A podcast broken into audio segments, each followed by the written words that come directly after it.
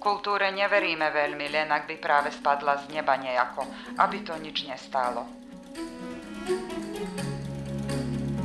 Popravde, nás kultúra len míli. Teraz nevieme, na čom sme. Či sa popanštiť, a či len tú motiku do ruky a s pánmi nemať dočinenia. Len práve na oko. Pravda, že potom máme tým menej pochopenia, čo je maliarstvo, na čo je to komu. Nedá sa nikde vradiť, odmerať podľa jutár, nasiahy. Aká porcia by sa mala platiť z toho? Vyžiť z neho nemôžeš. Len ak si voľa kto dá voľa kedy voľa koho odmaľovať. Aj preto, že sa tam už nič nevidí. Keby sa videlo, tak ani to nenačím.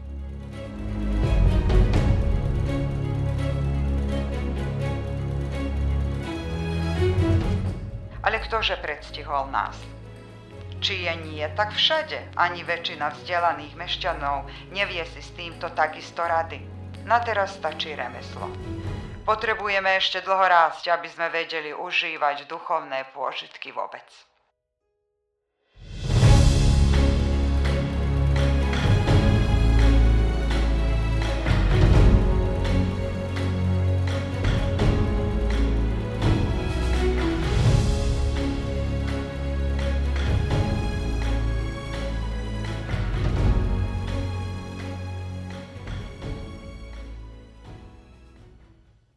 Zuzka Medveďová, jedna z prvých akademických malierok v komunite vojvodinských Slovákov a Sloveniek, sa výtvarného umenia nikdy nevzdala, aj keď si uvedomovala jeho postavenie a marginalizáciu spoločnosti v životoch väčšiny ľudí.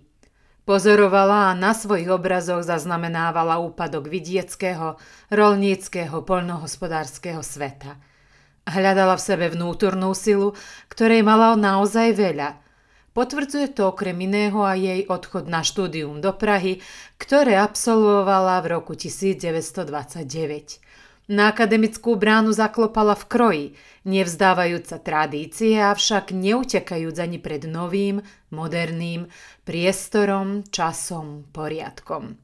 Napriek tomu po celý život zostala verná realistickému výtvarnému prejavu a predsvedčeniu – Aké boli najčastejšie motívy na obrazoch Zuzky Medveďovej? Počúvame výtvarného kritika Vladimíra Valentíka. Genius loci vždy poznačí autora, v tomto prípade maliarku. A pravda, že aj Zuzka Medvedova vychádzala z prostredia, v ktorom sa narodila, v ktorom žila, zo svojej rodiny a vlastne aj Prvý obraz, ktorý namalovala a poznáme ho, je zachovaný v galérii Zuzky Medvedovej, je vlastne e, taká kompozícia figurálna, na ktorej Zuzka Medvedová v širokých sedliackých sukniach orie.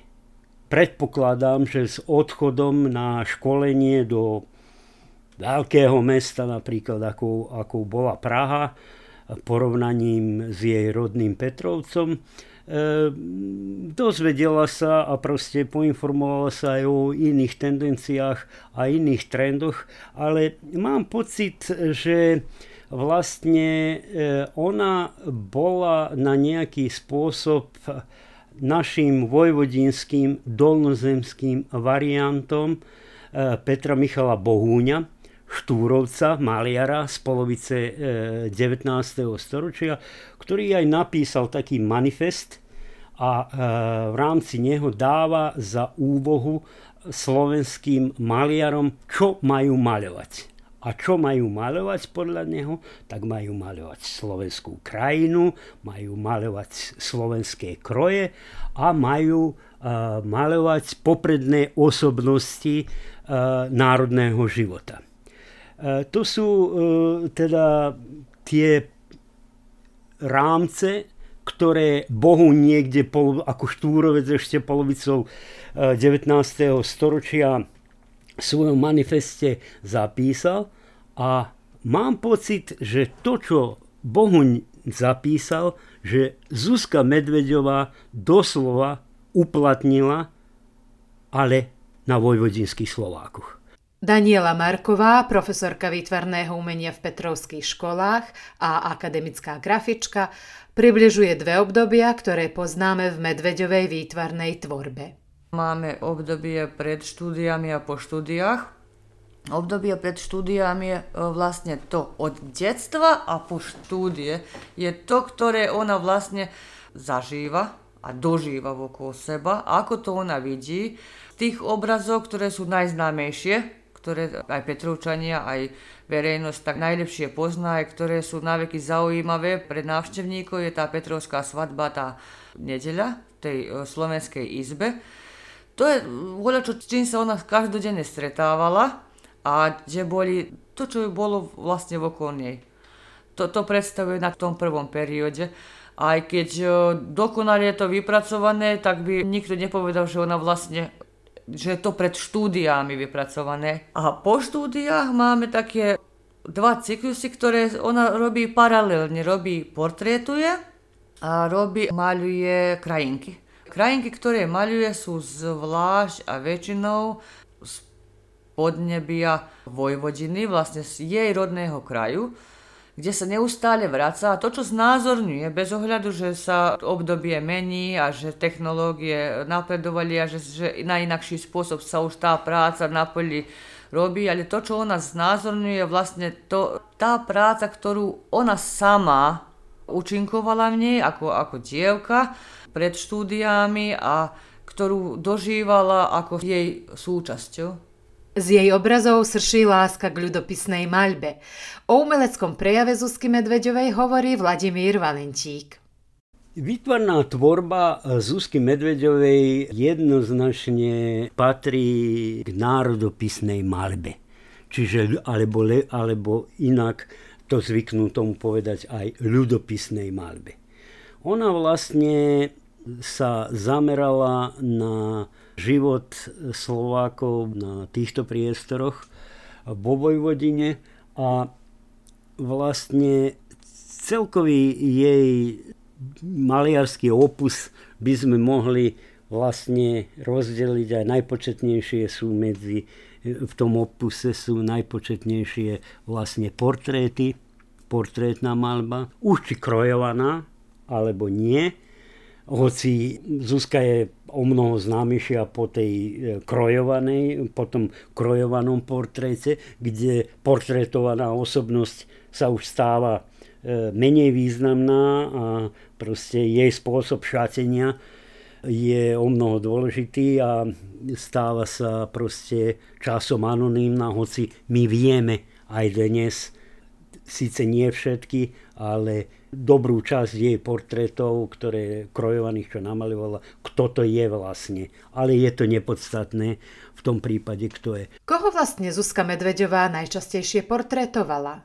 V rámci toho portrétu treba rozlišovať to, čo nadvezuje na tú tendenciu štúrovskú z 19. storočia, že e, portrétovať, malovať popredné osobnosti tak e, Zuzka Medvedová namalovala, neviem koho nenamalovala, z významnejších osobností verejného života.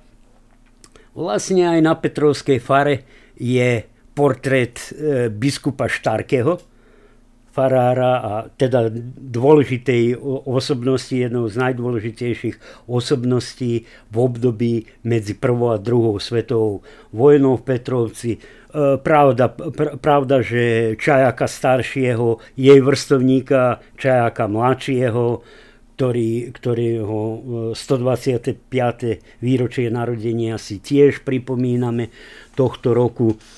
Greisingerovú, teda Eršiku Mičátkovú a dokonca aj osobnosti, ktoré presahovali naše chotár, ako čo je Hviezdoslav, vynikajúci portrét urobila pastelom, alebo Terezia Vansová. Skutočne je toho veľa. Zuzka má svoj štýl i keby sme teraz porovnávali, je ona veľmi podobná realistom svojim štýlom, ktorý používa vlastne, ktorý znázorňuje na svojich maľbách. A voľa, čo, podľa mňa bolo iné, je, že ona, keďže bola taká realistická v tých portrétoch, čo sa povedzme od zátiší a od uh, krajiniek uh, rozlišuje. Takto hovorí Daniela Marková. Inak Zuzka Medveďová bola činná vo všetkých tradičných maliarských odvetviach a v tenkých vrstvách olejovej farby z riedkavejšie pastelu pod jej štecom vznikali figurálne kompozície, portréty, krajinomaľby a zátišia. Od Vladimíra Valentíka sa chcem dozvedieť, podľa ktorých obrazov je táto umelkyňa najznámejšia.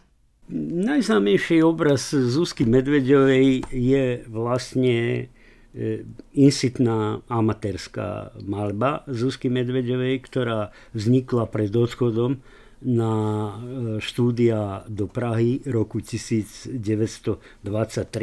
a formátom patrila medzi dve najväčšie malby, ktoré si so sebou e, zobrala.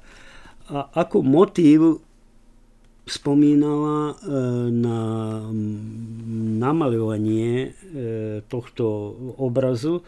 Jej bola bydaj jej e, sestry do Selenče, respektíve Lalice. A ona si ho predstavila tak, že kompozíciu pri tomto obraze vypracovala centrálnu. Teda jasne badať pravú a ľavú polovicu priestoru obrazu, čiže plátna. Tie e, vlastne figúry, keďže ide o figurálnu kompozíciu umiestnenú do dedinského dvora, e, dedinský dvor e, stĺpy na dome, e, stromy, ktoré sa vyskytujú až až po horizont, vlastne na e, nejaký spôsob e, sú ako štafáž, podľa e, ktorej je obraz, perspektíva tohto obrazu a hĺbka tohto obrazu definovaná. Predpokladám, že centrálnou figúrou je mladucha so svojím ženíchom. Ale presnejšie zistím od Vladimíra Valentíka. Centrálnou figúrou v tomto, na tomto obraze je vlastne mladucha s pártou čiernych, čiernom obleku, tak ako to bolo kedysi Petrovci s manželom. Oni sú centrálne figúry, ale trošku posunuté doprava, ak by sme to merali. Čiže stred obrazu je niekde pomedzi mladú a voz z hudobníci, teda záprach, konský záprach, ktorý je po pravej strane. Teda obraz hĺbka v tej centrálnej perspektíve je dočerená tak, že aby bola vyvážená, po pravej strane sú namalované figúry svadobčanov a po ľavej strane je to vyvážené s niekoľkými iba e, figúrami muzikantov, vozom a konským záprahom. E, tak to je e, vlastne maliarsky kompozične je to ideálne postavené. Za rozdiel napríklad od niektorých obrazov, ktoré namaloval rok, dva predtým. Teda vidí sa proste vplyv toho súkromného školenia v Prahe u Engelmillera a, a v Záhrebe. Tu na tomto obraze ďalej od e, centrálnych figúr e, mladuchy, Spartov a ženícha sú mladuchina matka, otec, ktorí sa odoberajú od nej je tu rad družičie, ktoré tam stoja vedľa. A jedna z tých, jedna medzi nimi je aj samotná Zuzka Medvedová, čiže aj seba zakomponovala do tej e, kompozície a pred ňou je družba, ktorý skúša s ňou komunikovať, ale ona je striedma a proste e, zdržanlivá v tej komunikácii.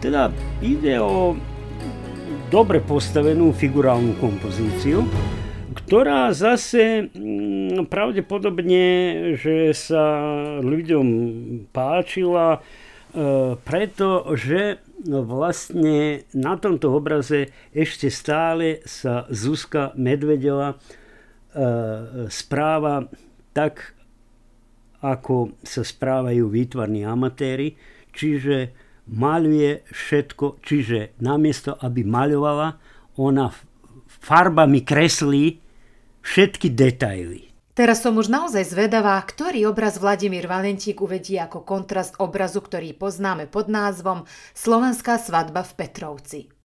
Práve na základe toho, čo som pri svadbe definoval ako určitý si nedostatok, ktorý vlastne je to paradoxne, ale ktorý vlastne pomohol, aby sa ten obraz stal známy, chýrečný, teda aby sa dostal na poštovú známku výsek z neho, na poštovú známku Jugoslávie pri príchode 250. výročia príchodu Slovákov na tieto priestory roku 1995. Zostaneme tiež pri takom motíve blízkom tomuto prostrediu a to je motív zo žatvy, tiež figurálna kompozícia, pozostávajúci z dvoch figúr, z kosca a hrstiarky. Kosec niekde jeho postava prechádza horizont ponad pšenicu a on chrbtom s oslou ostrí kosu. Dolu je prihnutá v klobúku, v slámenom klobúku hrstiarka, ktorá hrstí tú pokosenú pšenicu. Teda na to motíve nič zvláštne, povedali by sme, že je to taký charakteristický, typický motív na poetiku a výtvarnú orientáciu Zuzky Medvedovej, avšak to je obraz, ktorý je, možno poviem, vymýšľam slovo, ale ktorý je najmaliarskejšie vytvorený, čiže ten obraz je namaľovaný, on nie je nakreslený. Hmm, ako to myslíte, pán Valentík? Na ňom sa farby voľne prelínajú jedna cez druhú. E, farby svojou silou a svojimi vnútornými hodnotami definujú tak figúru, tak kopiace sa obrazy e, nad tým hlbokým horizontom, tak tú pšenicu, tu nemá potrebu maľovať každé zrnko a proste vieme, že je to pšenica a tak ďalej. Teda je to jeden z mála obrazov, ktorý vlastne nám Zuzku predstavuje ako dobrú znalkyňu maliarského remesla, totiž on je viacej bližšie k duchu doby, hoci sú to už 50. roky 20. storočia, lebo tu Zuzka narába expresívne, čiže on by jemne povedané zapadal do takého expresionistického výtvarného prejavu Zuzky Medvedovej.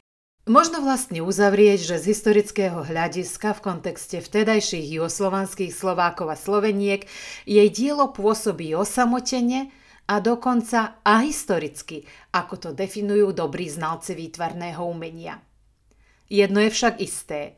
Zuzka Medveďová nie len tým, že vykročila na cestu, ktorou vtedajšie sedliacké dievčatá nekráčali, ale aj tým, že aspoň občas zašla k impresionistickým výtvarným prvkom, má svoje pevné miesto medzi akademickými umelcami a umelkyňami, ktoré posúvali a posúvajú slovenskú vojvodinskú kultúru a umenie vpred.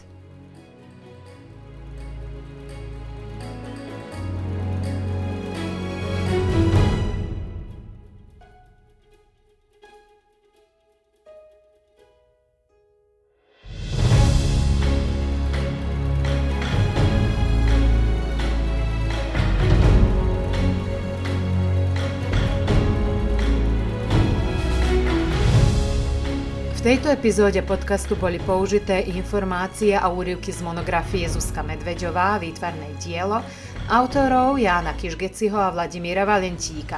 Hlas Zuzke Medveďovej vypožičala Viera Dorčová-Babiaková, preklad Edita Povolná Kmeďková, producentka podcastu Alexandra Bučková, autorka, novinárka narátorka Vladimíra Dorčová-Valtnerová.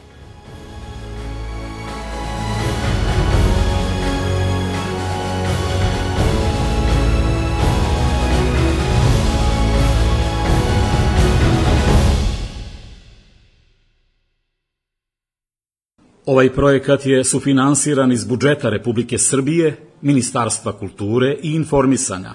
Stavovi izneti u podržanom medijskom projektu nužno ne izražavaju stavove organa koji je dodelio sredstva. Projekt Rustika ako výtvarná akustika Zuzky Medveďovej, ktorý realizuje portál Storyteller, finančne podporuje Úrad pre Slovákov žijúcich v zahraničí. Názory vyjadrené v tomto projekte nemusia nutne vyjadrovať názory úradu.